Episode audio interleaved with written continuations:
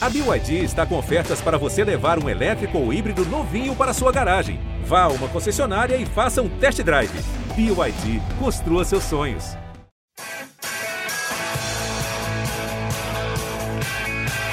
Rolou para Cafu, para Raí, pro gol. E que gol! Partiu o Rogério, pé direito na bola, passou pela barreira. Gol! bola, posição legal. Mineiro bateu, bateu, bateu. Gol!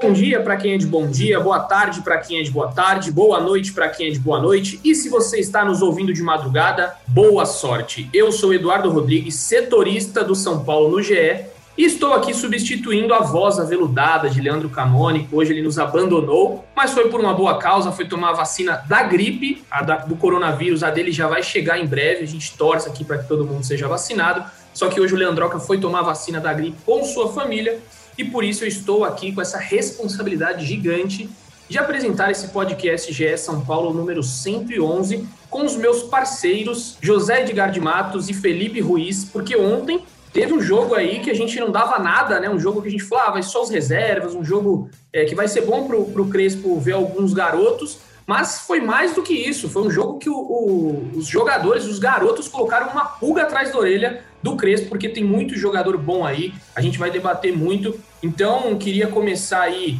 é, já que eu vou, não vou desfazer a regra do Leandroca, que é a ordem alfabética, né? Jamais seria louco de fazer isso. Então, jogar a bola aqui pro Felipe Ruiz, o Praz. Eu vou no Felipe, né? O F, eu vou no P de Praz. É, então, Praz, você, o que, que você viu ontem do jogo? Você estava no Morumbi? Você foi lá ontem ou não? Você estava em casa? Tava, tava no Morumbi ontem, Edu. Acompanhei então, de lá vai, Morumbi. Então você viu de perto, com seus olhos, a, a, a boa atuação do São Paulo, né? No, no, meu modo de ver, principalmente ofensivamente. Então, eu queria que você comentasse aí o que, que você viu ali de perto dos, dos arredores do Morumbi sobre esse time do Crespo. Vamos lá, Edu. Aquela satisfação tá por aqui, ao seu lado do grande Zé Edgar. É, eu acho que o São Paulo foi um time muito confiável ofensivamente. O São Paulo criou bastante, apesar das mudanças. A gente viu um meio de campo interessante ali. O Benítez fez um jogo bom, o Igor Gomes acho que também jogou bem. O Lisieiro, é, pelo tempo parado, o Lisieiro ficou sete meses praticamente fora, também participou bem ali enquanto esteve em campo. Então acho que o São Paulo foi um time dinâmico, principalmente do meio para frente. Conseguiu criar bastante, conseguiu ter várias oportunidades e acabou marcando três gols e onze finalizações que deu durante o jogo. Do meio para trás, acho que até pelo, pelo tempo é, de jogo desses garotos que entraram, acho que o time não foi tão bem. Acho que o Rodrigo fez uma partida é, não tanto segura, uma partida insegura. O PR também, na, nas oportunidades em que teve, não se mostrou tão confiável. O Miranda foi a estreia dele, ainda muito evoluiu. Até conversei, interagi com o Losetti ali no Twitter sobre a participação do, do, do Miranda. Eu acho que o Miranda, com bola, ele foi bem. Ele mostrou que é um zagueiro que consegue ver, jogar na, na, na forma vertical, consegue fazer com que o São Paulo tenha amplitude acho que atrás o Miranda ainda mostrou é, um, um, uma certa insegurança pelo tempo que ele ficou sem jogar, quatro meses sem jogar. Acho que tem muito a evoluir na parte física, mas acho que pode acrescentar muito, principalmente na saída de bola. Dos garotos, acho que o Thales foi bem no meio, gostei muito do Galeano, talvez é, a melhor atuação dele pelo São Paulo, ele que vinha entrando muito bem nos jogos ontem, é, fez um grande jogo. Então, acho que é isso. Acho que vários jogadores do São Paulo conseguiram deixar, como você falou, aquela pulguinha ali atrás da orelha do Crespo. Conseguiram mostrar que, precisando, eles podem, podem jogar. Acho que é por aí. E o Zé, o Zé estava ontem com, comigo ali na, no, trabalhando no jogo, né? É, a gente de casa remotamente, não estávamos no Morumbi, mas também queria que o Zé desse a sua explanação. Seja bem-vindo, meu amigo. O microfone é seu. Fala Edu, fala Felipe, o glorioso Praz. Um abraço para vocês. Um abraço para Leandro Canone, que espero que já esteja vacinado nessas horas, assim como toda a sua família. Cara, eu concordo com vocês em relação aos dois pontos principais na vitória do São Paulo, ao meu ver. Um são os elogios aos garotos, ao, ao trem-bala de Cotia, que foi quem comandou a vitória, quem comandou o terceiro triunfo consecutivo do São Paulo no Campeonato Paulista. E, ao mesmo tempo, a preocupação defensiva que foi mostrada ontem. Ontem o Miranda mostrou-se fora de ritmo, Ainda vai demorar muito para entrar no ritmo. E olha que o Guarani nem é a equipe que mais vai exigir do Miranda, até porque a gente pensando no Miranda, a gente pensa nos grandes jogos que São Paulo vai ter pela frente na temporada, mas em relação à qualidade com a bola no pé, em relação à qualidade com posicionamento e experiência, acho que é inegável que é um ótimo reforço, mas precisa ser muito bem trabalhado nas próximas semanas e nos próximos meses para conseguir entregar o que o torcedor espera dele.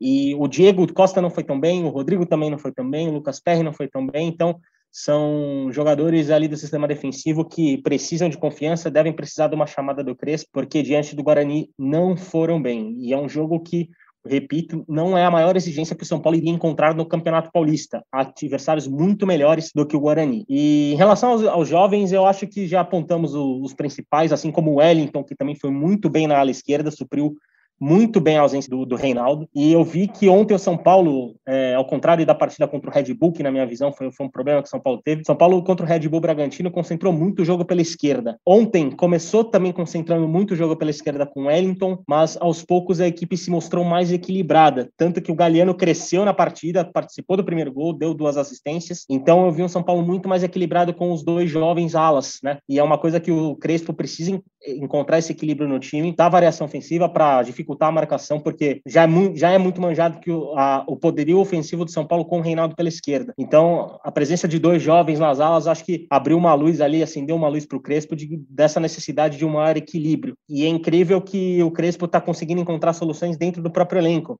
E citando o Galeano, que concordo com, com, com o Prazo, que foi o grande destaque da partida ontem. Galeano é atacante, Galeano é atacante de origem. Ontem jogou de ala direito e foi muito bem. O Crespo está tentando encontrar soluções dentro do próprio elenco e eu acho que essa é a melhor notícia que ele poderia tirar, porque a gente sabe que vai, dificilmente vão vir novos reforços, embora o próprio Crespo tenha dito e comentado que está sempre aberto para o mercado da bola, né? Mas a gente sabe que o São Paulo já chegou num limite, diremos assim, que o São Paulo quer reduzir folha salarial, então o Crespo vai ter que sambar ali com o próprio elenco.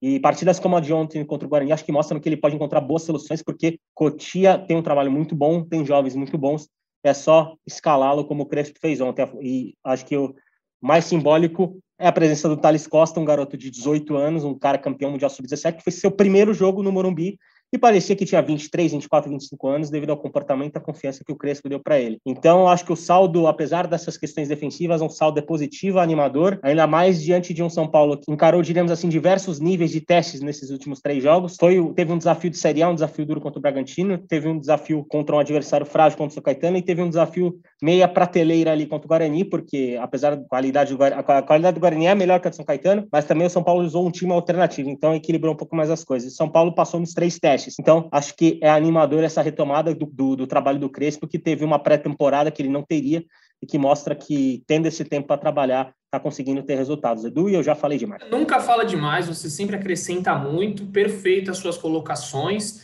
Não, eu acrescentaria, é, não acrescentaria nada, eu só faria uma ponderação. Você que está nos ouvindo aí sabe que eu sou o cara das ponderações, né? Sempre é, coloco algumas, um cara ponderado, coisinhas. Um cara ponderado, porque assim, eu vou, vou explicar. O, o, eu acho que com os garotos da base, muitas vezes a gente tem que tomar cuidado com as avaliações, né? Que a gente coloca sempre num patamar muito elevado. A gente fez isso com o Diego Costa no ano passado, bastante aqui nesse podcast. O, o, o Praz, cara, tem uma frase do Praz é que o torcedor não vai pegar, né? Lá no, no podcast, eu não vou lembrar qual que é. Conte. é. Qual a frase? Ah, você falou que Diego Costa seria mais do que, é, sei lá, Anthony, Kaká. O senhor, falou...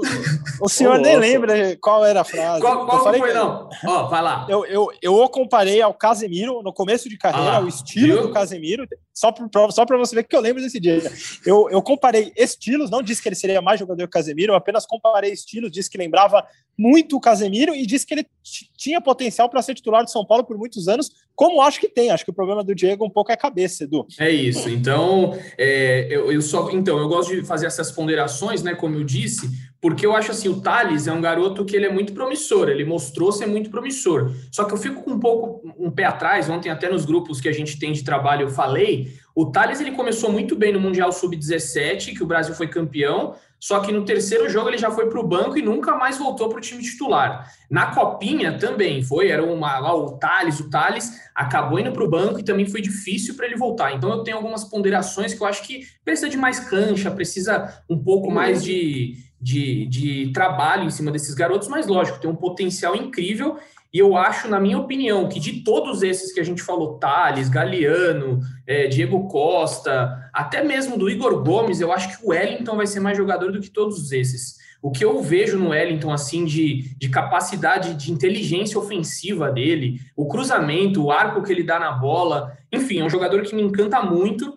É, é, é, o, é, o, caso de que eu posso exagerar aqui, é, não faço muitas ponderações no Wellington, porque realmente eu gosto muito, e também a história de vida dele, né, que eu e o Praz contamos aí é, lá em 2019, a gente entrevistou ele, fizemos uma matéria no final do, no começo desse ano, né, no, no Joias da Base, e o Wellington tem uma Isso. história de vida muito legal, então é um garoto que, é, enfim, ele tem tudo para ser um baita de um jogador aí, vamos ver, né, mas enfim, já tem jogo amanhã, na verdade, a gente está gravando na quinta, já tem jogo na sexta contra o Palmeiras. É uma loucura esse calendário. Ontem a gente terminou de fazer a cobertura do jogo, era 1h20 mais ou menos da manhã. Ou seja, 1h20 da manhã, no dia seguinte já teria jogo, na sexta-feira. É uma loucura, imagina para os jogadores. E aí o, o Crespo é, poupou né, todo o time titular, deve ir com os titulares agora contra o Palmeiras na sexta-feira, e a gente fica na expectativa aí de, do que virá. Quem ganha uma chance, Praz, você, o que, que você acha aí que o, o Crespo vai preparar para esse jogo contra o Palmeiras? Você acha que algum daqueles jogadores, eu fiz até essa pergunta para o Crespo, né? Se algum dos jogadores que atuaram contra o Guarani ganharia uma chance contra o Palmeiras, e ele disse que cada, é, cada treino é um treino para esperar, que ele vai analisar. Enfim, mas você, se você fosse o Crespo, daria chance para alguém nesse time titular contra o Palmeiras? Estava na coletiva que você perguntou e ele claramente fugiu da pergunta, né, Edu? Deu aquela boa sabonetada. Eu acho que é muito pouco tempo de de preparação, né? É, o, eu almocei hoje aqui no nosso restaurante da firma, como, como a gente gosta de brincar, com o André Hernan. E aí ele me falou de um tweet que ele fez, que eu já tinha até visto, que o Palmeiras jogou na quarta, na quinta e na sexta. O Palmeiras praticamente jogou três dias, porque terminou o jogo da quarta já na quinta, depois da prorrogação, contra o Defensa e Justiça, e vai jogar é, amanhã, estamos gravando na quinta, vai jogar amanhã contra, contra o São Paulo. É um calendário maluco, né? Muito, muito louco. Eu, honestamente, não acredito. Eu acho que o Crespo não vai, não vai colocar nenhum dos jogadores que esteve em campo contra, contra o Guarani. Acho que ele preservou seus principais jogadores justamente para o jogo contra o Palmeiras. Então, acho que ele vai entrar com uma escalação muito parecida com a que venceu o Bragantino na, na segunda segunda-feira. O Luciano, a gente lembra que não deve jogar por conta do problema muscular que ele teve, né? Tá. São Paulo ainda não divulgou exatamente. Você tem essa informação, Edu, exatamente de qual que é a lesão do, do Luciano? Não, mas eu acredito não, né? até que ele. Eu, eu acredito que ele vai jogar, porque ele, ele treinou ontem, né? na, na quarta-feira, no caso, ele treinou normalmente, fez, na verdade, fez uma carga diferenciada. Uhum. Hoje, não sei, né? O treino dessa quinta tá rolando às quatro da tarde, Agora. deve acabar por volta das seis, a gente vai ter informação. Mas não sei, né? O São Paulo, se for é, igual no ano passado, que o São Paulo escondia algumas lesões, a gente tá ferrado para saber, a gente vai ter que descobrir. Porque tinha, né? A gente perguntava, não, mas o jogador tá bem, e não sei o quê, daqui, mas não vai, mas não vai jogar? Não, não vai, porque está na transição e aquela coisa que a gente sabe. Enfim, vamos ver se é, é, dessa vez vai, vai ter uma coisa mais transparente ali. Se o, o Luciano treinar hoje, eu acredito que ele vá jogar na sexta-feira contra o Palmeiras que é o que o torcedor espera, né? E aí minha dúvida, eu acho também, para não sei o que você hum. pensa, é sobre Pablo ou Éder, né? Você acha que iria do quê? Pablo ou Éder? Eu acho que o Crespo deve manter o, o, o Pablo, até pela sequência, fez dois jogos como titular, estava agradando ao Crespo no começo. O Pablo ele tem a, a, questão polêmica aí que ele foi a um programa de auditório, né? Deu uma entrevista sem máscara, não caiu bem, não repercutiu bem, nem no São Paulo e nem na Federação Paulista, que no novo protocolo dela é, dizia que os jogadores iam estar numa bolha ali, iam estar concentrados o tempo todo. O, o, Pablo acabou indo num programa ali sem máscara, deu entrevista sem máscara e não caiu bem.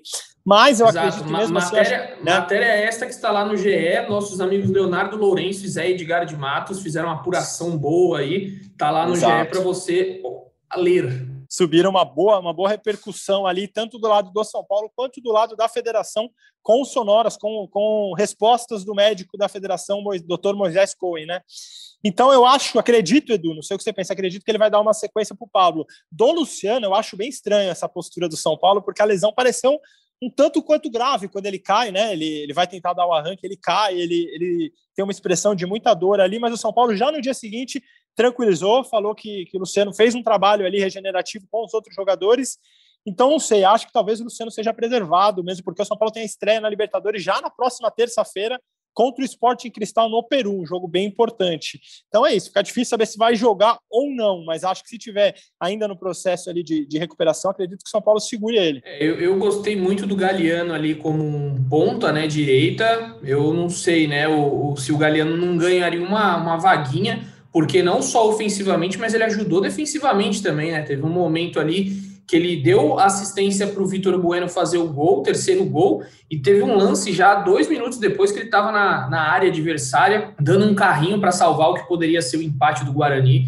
Então achei o Galeano assim uma raça, né, que a, que a torcida pedia, coloca o Galeano no profissional, coloca o Galeano no profissional. Ontem a gente pôde ver e só para a gente situar aqui o torcedor, que se o São Paulo quiser ficar em definitivo com o Galeano, que está emprestado pelo Rubio Inhu até o final desta temporada, o São Paulo vai ter que desembolsar cerca de 3 milhões de reais aí, é, são 600 milhões de dólares. Por ontem, 600 mil, né? 600 o, mil. se fosse o Júlio, 600 mil dólares, isso. isso. Se fosse o Júlio Casares ontem, se precisasse decidir ontem, eu acho que o presidente pagaria essa quantia aí, tiraria de onde não tem, porque o São Paulo está ruim das pernas é, com relação à, à, relação financeira, então eu acho que é, ele, ele desembolsaria. Mas enfim, né? Isso daí é papo. O Galeano vai ter uma temporada inteira para mostrar serviço, é, vai ter muita coisa para rolar e a gente não pode esquecer que nessa disputa de ataque aí, que a gente já falou de Pablo, Éder, ainda tem, além do Galeano, tem Bruno Rodrigues e tem Rojas. Bruno Rodrigues e Vitor Bueno.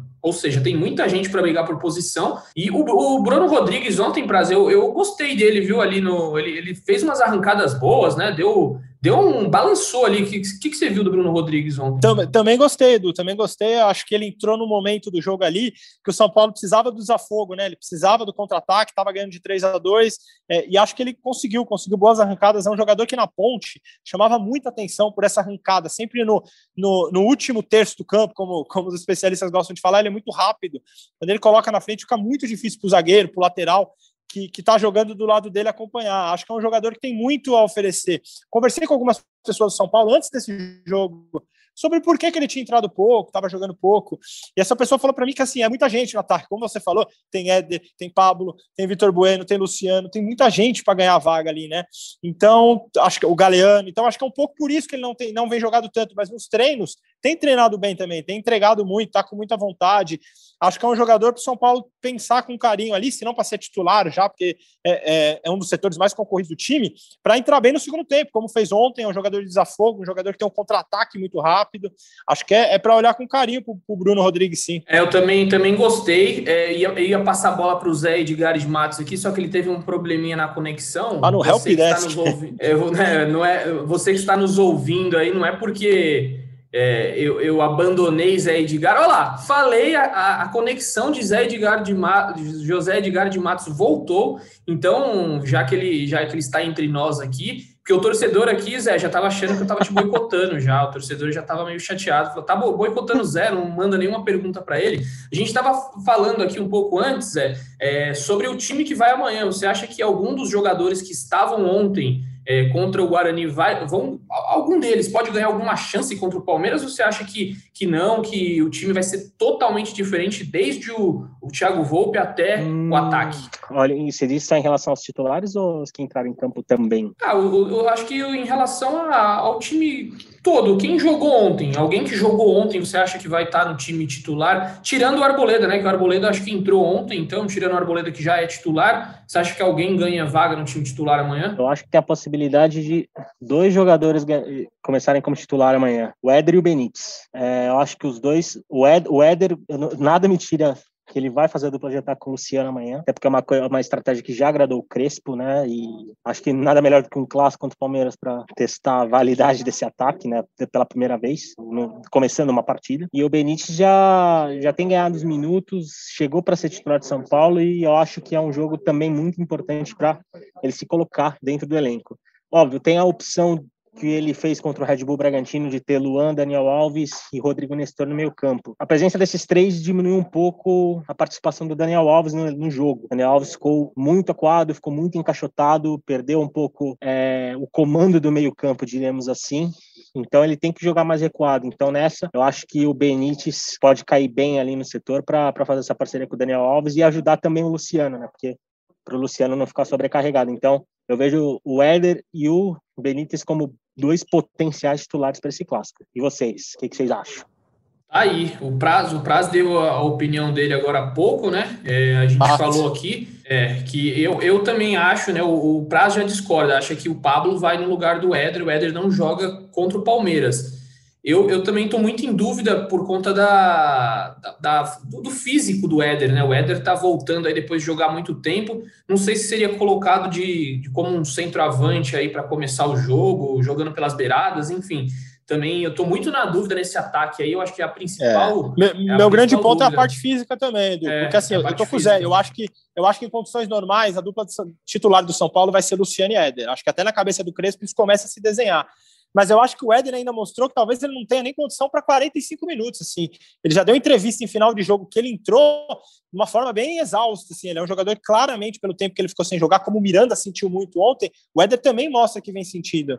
Então, acho que meu, meu grande ponto é na parte física para ele ser titular amanhã. Né? É, eu acho que a gente tem que levar em consideração outra coisa também, né, amigos? Porque, como a gente até estava conversando antes de começar a gravação, enfim, São Paulo vai ter um descanso, né, após o jogo contra o Palmeiras. Então, Crespo diz, né, que trabalha dia a dia, pensando jogo a jogo, que não pensa no futuro, mas passado o clássico no Allianz Parque, o São Paulo já tem uma estreia de Libertadores, né? Então, tem que ser levado em consideração isso, tem que ser levado isso em consideração, é, consideração essa questão física do jogador de São Paulo, porque vai ter uma viagem desgastante para o Peru, vai ter aquele jogo sempre complicado de Libertadores, então Crespo e a comissão tem que também pensar nesse sentido. Então eu acho que eu, ve, eu vejo, por exemplo, o Pablo, que é o titular, é o cara que suporta mais, talvez possa ganhar mais, mais um, um descanso para o Éder, pelo menos, começar jogando ao lado do Luciano. Então, e aí falando né, dessa parte de muitos jogos, você trouxe o Zé, leu minha mente aqui, porque eu já estava com, com o calendário aberto aqui, a gente também é, soltou aí na, no, no GE hoje o calendário do São Paulo, e olha, o negócio é feio, porque vão ter muitas coisas, e o São Paulo, inclusive, deu uma sorte aí, entre aspas, de, de ter jogos da Libertadores, o Peru, né, que é o mais distante, mas depois tem Argentina e Uruguai, então o São Paulo se deu bem, não vai fazer viagens muito longas, mas mesmo assim a situação é bem complicada. É, tem os mata-matas aí. É, na mata-mata não, né? Se for para o mata-mata do Paulista, olha só como é que tá. Vai jogar na sexta-feira contra o Palmeiras, aí na terça, dia 20, Esporte Cristal, 23 joga contra o Santo André no Paulistão, dia 25 contra o Ituano, dia 29 contra o Rentistas no Morumbi pela Libertadores, dia 2 de maio contra o Corinthians, dia 5 de maio contra o Racing, dia 9 de maio contra o Mirassol, dia 12 de maio contra o Rentistas no Uruguai, Aí, se se classificar para quartas de final do Paulista, que é o, possivelmente vai acontecer dia 13 do 5, ó, o Rentistas é dia 12 de maio, a quartas de final do Paulista está marcado para o dia 13 de maio, e a semifinal do Paulista está marcada para o dia 16, é, de, enfim, é, tá, é uma loucura, tá uma loucura total. É, se classificar para as quartas de final, que eu acho que é o que vai acontecer, o caminho natural, vai ter que ser revisto esse calendário, porque a coisa vai ser muito complicada para o São Paulo, enfim. A gente vai informando aí é, sobre tudo o que vai acontecer, as mudanças que ocorrerão, mas o fato é que o São Paulo precisa sim é, rodar o seu elenco. E aí alguns garotos né, da base podem ganhar chance. Ontem foi a vez do Thales Costa aí mostrar que pode ficar. Vocês acham que tem mais algum garoto aí desses que estão inscritos, que, inscritos que podem pintar aí na sequência do Paulistão, ou até por que não pintar numa Libertadores? Eu acho que sim, Edu. Eu acho que sim. Eu acho que teremos mais semanas como essa última do, do São Paulo, é, com quatro jogos em sete dias. Eu acho que isso vai acontecer novamente durante a temporada. Como você lê o calendário aí, ele nem está fechando. São Paulo jogaria dois dias seguidos ali. Isso não vai acontecer. Então, acho que o São Paulo vai ter que rodar o elenco. O São Paulo tem outros garotos da base interessantes. O próprio Juan é um jogador agudo interessante. O Falcão é um meia muito interessante também, um bom jogador. Tem o Beraldo na zaga. Então, tem outros garotos que ainda não entraram e que chamam a atenção ali internamente do clube, que a gente ouve muito bem deles. Então, acho que há, há outros nomes a, a estrearem. Eu, eu acabei na, na, minha fala inicial nem falando do Wellington, que para mim foi, se não o melhor, um dos melhores em campo ontem. Estou contigo, assino embaixo. Acho que o Wellington tem tudo para ter vida longa na lateral esquerda de São Paulo, tem tudo para jogar em time grande de fora, porque é um jogador que não sente o jogo, ele entra e ele joga tranquilamente. Como, como o Zé Edgar falou do, do Thales Costa, o Wellington é muito parecido. Ontem, no começo do jogo, com 10 minutos, ele já tinha ido três vezes a linha de fundo, cruzado bem, levantado a cabeça. É um jogador assim muito, muito, muito interessante ali que o São Paulo tem tudo para aproveitá-lo. E tem outros garotos. Então acho que acho que há de onde tirar. Acho que há muitos nomes ali que o São Paulo pode aproveitar e aproveitará nesses períodos de muitos jogos, sabendo dosar, claro, nos jogos mais importantes, como foi contra o Bragantino, como vai ser amanhã contra o Palmeiras, você vai ter que contar com o Daniel Alves, você vai ter que contar com seus grandes nomes, com o Volpe, com o Arboleda, com todo mundo que tem ali. Nos jogos é, com um peso um pouquinho menor, como o Guarani e alguns outros, aí eu acho que dá para você dar oportunidade para esses garotos. Olha só quem, quem está ali, ó. Laura aparece, aparece na tela de Zé Edgar Laura Fonseca, Matos. grande Laura Fonseca, grande Laurinha, grande produtora da TV Globo, estava, está ali. Ela não está ouvindo a gente, mas Saiba que eu te mandei um beijo, Laurinha. É, mas é isso, eu acho que exatamente, Praz, tem muitos desses é, jogadores aí podem ganhar uma chance, tem jogadores muito interessantes nessa base do São Paulo, os made in Cotia, né? Vamos ver, vai, vai ter muita água para rolar. Muito, Crespo chamou de garotinhos de Cotia, né? Crespo ontem falou garotinhos, garotinhos de Cotia. garotinhos de Cotia. E é interessante, né, essa, essa coisa do, do, do Crespo tá, tentar falar português é, ontem a gente até estava brincando que em determinados momentos parece que ele esquece assim o que ele vai, vai completar de frase, ele para no meio do caminho. Assim. Já manda para a próxima pergunta, mas é, é, legal que ele está ele tá conseguindo é, desempenhar um, um, bom português ali, né? Tá fazendo aula, a gente falou no podcast passado, mas o Crespo tem se tornado aí uma figura bem interessante no futebol brasileiro. Os garotinhos de Cotia. Essa foi demais, isso, essa foi é. demais. E é, é, legal, né, Edu? Como você falou, a gente que está na coletiva, às vezes percebe que ele está tentando se expressar e foge a palavra. Ontem ele, ontem ele queria usar a palavra conseguir. E aí ele ficava, puede, puede. Aí acho que o assessor do São Paulo cantou para ele, consegue, consegue. Aí ele falou, consegue. Então, assim, ele está tentando usar palavras em português que vem à cabeça. Isso é muito legal, é muito bom ver que um treinador tem esse respeito aos profissionais de outro país, que ele se interessa pelo idioma, culturalmente ele busca aprender. Acho que é, é um dos pontos de acerto do Crespo nesse começo de trabalho aí. É, e uma coisa legal que até o Leonardo Lourenço, que ele não está aqui, mas ele pontuou dia desses num, num dos nossos, uma das nossas conversas, para a gente é, também repensar um fato, né? Quando o Joel Santana tentou falar inglês lá e todo mundo tirou sarro da cara dele, é, como se ele fosse um bobo, só que o cara estava tendo respeito pelo país né, que ele estava. Então, muitas vezes a gente é injusto nas nossas, é, nas nossas ponderações, porque, pô, o Joel Santana, da mesma forma que o Crespo vai errar palavra aqui, o Joel Santana errou palavra lá, mas o Joel ficou caricato. E quem nos garante que o, e quem nos garante que o, o Crespo também não está sendo caricato aqui? É, é, muito, muito complicado nessa essa relação, então é, enfim, acho, acho bacana e a gente não pode é, colocar o, o, Crespo aí como é, um cara que está querendo se aparecer, porque teve treinadores que vieram aqui e nem tiveram esse esforço. O Zé levantou o dedo com a palavra. Era justamente isso, Edu. Acho que uma coisa positiva do Crespo nesse sentido é o respeito que ele está pregando para nós brasileiros, eu não digo nós jornalistas, o nosso torcedor São Paulino. Ele quer se inserir na cultura local, ele quer falar a língua local, ele está interessado em em se aproximar do local onde ele trabalha. E, e, ele é um cara que sabe, desde a carreira dele, até porque foi um cara que fez pouco gol na carreira e teve pouco sucesso na carreira na Crespo como atacante da Argentina, né? Então ele é um cara que sabe que essa parte de comunicação também é fundamental, não apenas para a relação conosco da imprensa, mas também com o torcedor são paulino que quer saber tudo que ele faz, quer saber tudo que ele pensa então, acho que é, é, essa é uma questão de respeito muito importante. E é o que você falou: teve gente que tra trabalhou aqui anos no futebol brasileiro e não fez o menor esforço para falar: Oi, tudo bem? Como vocês estão? Então, acho que isso deve ser valorizado. É um ponto que tem que ser ressaltado pelo simples respeito conosco, profissionais da imprensa, e principalmente com o torcedor São Paulino que acompanha o Crespo em tudo que ele faz, toda a coletiva, todo o treino, enfim. Então é, é, um ponto bacana que acho que a gente tem que ressaltar e valorizar sim. É isso, o Crespo que indiretamente foi campeão ontem, né, da Recopa Sul-Americana, indiretamente porque foi ele quem colocou Defensa e Justiça nesta final de Recopa Sul-Americana é, e aí, é, ontem ele conseguiu esse título indireto, assistiu aos pênaltis, né? Acabou o jogo, ele correu para o vestiário de São Paulo para ver os pênaltis e só depois ele fez a coletiva.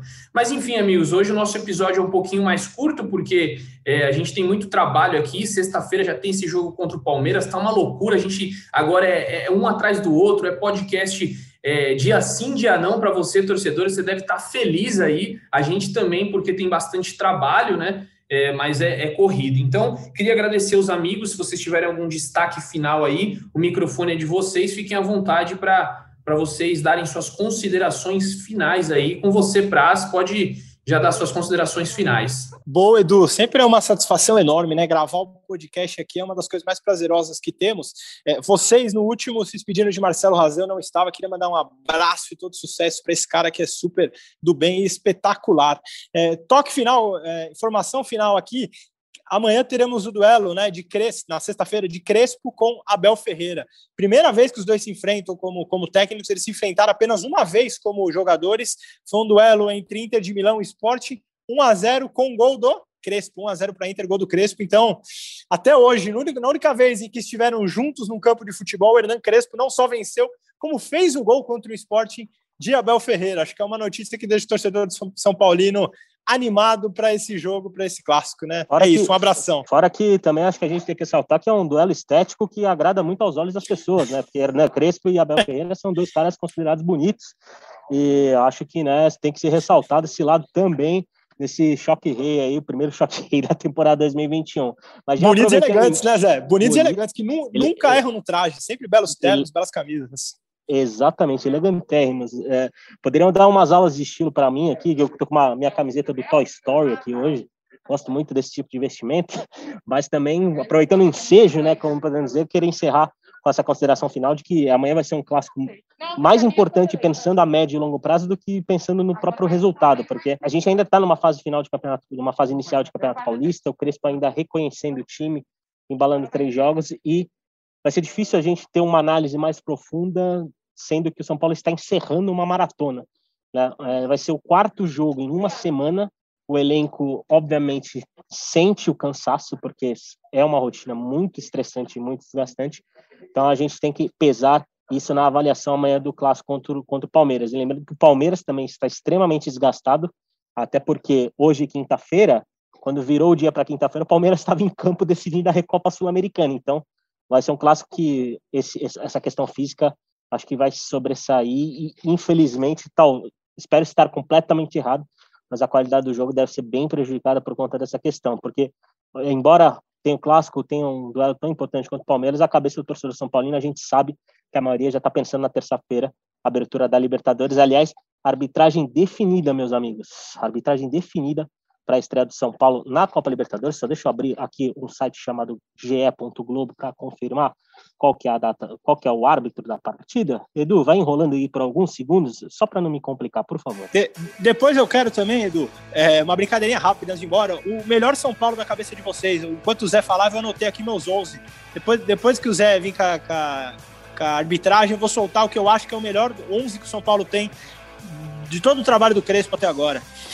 Bom, vamos lá. O arbitragem, a arbitragem de Sporting Cristal de São Paulo é do uruguaio Andrés Cunha. Andrés Cunha é um árbitro que foi considerado um dos melhores do continente há alguns anos, mas que até deu uma sumida depois de uma polêmica na semifinal da Libertadores entre River Plate e Lanús, em que ele era o VAR e o River reclamou muito da atuação do VAR naquela, naquela ocasião. Ele deu uma bela sumida nos jogos da Comembol, mas tá voltando aos poucos e já vai pegar essa bucha que é a estreia do São Paulo na Copa Libertadores. Oh, Edu, quero ver se aprova. Os 11 na pedra para você. O que eu acho que até agora de todo o trabalho do Crespo é o que mais chamou atenção e a forma como talvez o São Paulo jogaria melhor. Volpe no gol, os três atrás, Arboleda, Miranda e Léo. Apesar do Arboleda não ter feito uma grande estreia ontem, mostrou que com bola tem muito a oferecer para esse São Paulo. Na direita, Igor Vinícius, na esquerda, Reinaldo apesar do Wellington ter feito um grande jogo, ainda é muito cedo, ainda tem muito a evoluir. No meio, é, iria ali com Nestor, é, Daniel Alves e Benítez. Aí muito torcedor vai falar, pô, mas e o Luan? Eu acho que o Luan é jogador específico para alguns jogos, como foi muito bem contra o Bragantino marcando o Claudinho. Eu acho que pensando no, num espiral de time, numa evolução de time, acho que o São Paulo tem que ter um meio de campo que propõe o jogo, que crie e acho que funcionaria melhor, já que você tem três zagueiros, Nestor, Daniel Alves e Benítez. Na frente, Éder e Luciano. Acho que de todo o trabalho do Crespo até agora, é o time que, que parece pintar na frente aí. Não sei o que vocês acham. Eu acho que isso daí pode ser uma discussão para o próximo podcast da segunda-feira pré-Libertadores. Não, porque aí Boa. tem a, a, Libertadores, entendeu? Tem a Libertadores. Perfeito. debate, debate isso daí porque vai ter o jogo contra o Palmeiras. Eu acho que contra o Palmeiras, um clássico, vai colocar muita gente à prova, entendeu? Então acho que o seu time é bom, discorda em alguns pontos aí, mas eu acho que na segunda-feira você vai ter que voltar aqui para a gente fazer esse debate. O que, que você acha? E aí a torcida que está nos ouvindo também, mas já fica na expectativa de segunda-feira voltar aqui neste podcast. Vamos fazer é muito bom. É tudo isso que Vamos fazer o famoso para, para, para, para Volte João Kleber, momento João Kleber aqui. Volte segunda-feira, exatamente. Então eu vou guardar a minha opinião dos meus 11 ideais também para segunda-feira. Tá fechado. Show de bola, amigos. É isso então, obrigado a todos vocês aí que estão nos ouvindo, ao querido Praz, Edgar de Matos, temos muito trabalho. Voltamos na segunda-feira porque terça tem Libertadores com o tricolor em campo. Vai ser um jogaço e a gente vai trazer tudo para você aqui no GE. Globo como diz meu amigo Leandro Canônico, um beijo no coração e um abraço na alma de cada um de vocês.